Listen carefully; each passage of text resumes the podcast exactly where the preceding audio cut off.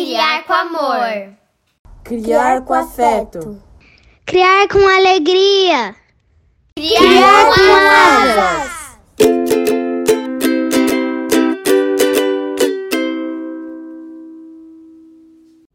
Olá, bem-vindos, bem-vindas, bem-vindes ao nosso Histórias pelo Mundo de número 22. Eu sou Rita Dorigan e levo você para uma viagem até a Austrália, país de Stephen Michael King, que escreveu e ilustrou o livro O Homem que Amava Caixas. E olha que legal, este livro, escrito em português, exatamente como eu vou ler para vocês, eu peguei em uma biblioteca pública de uma cidade aqui no estado de New Jersey, nos Estados Unidos, onde eu moro. Sim, escrito em português, com tradução de Gilda de Aquino. A publicação é da Brink Book. O homem que amava caixas. Era uma vez um homem. O homem tinha um filho. O filho amava o homem e o homem amava caixas. Caixas grandes, caixas redondas, caixas pequenas, caixas altas, todos os tipos de caixas. O homem tinha dificuldade em dizer ao filho que o amava.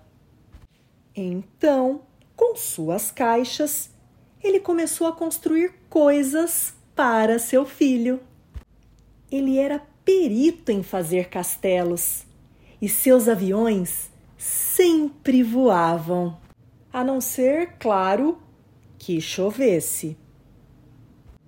As caixas apareciam de repente, quando os amigos chegavam, e nessas caixas eles brincavam e brincavam e brincavam.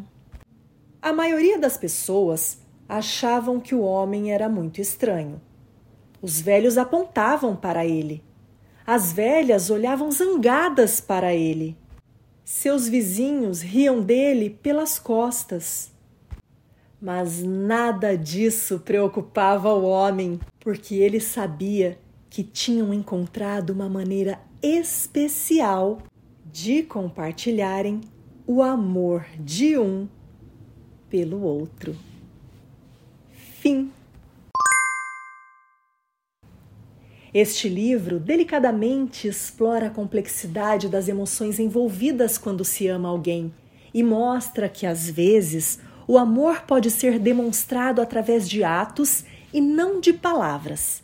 As ilustrações, de um colorido vivo, complementam o texto sensível e delicado.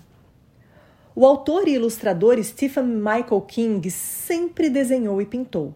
Aos nove anos, ficou parcialmente surdo e refugiou-se no seu mundo interior, desenhando, pintando e expressando-se sem palavras. Anos depois, ele começou a trabalhar numa biblioteca infantil e, pouco a pouco, passou a compartilhar seu talento de ilustrador com as crianças que visitavam a biblioteca. Seus textos simples e ilustrações charmosas contam histórias bastante profundas.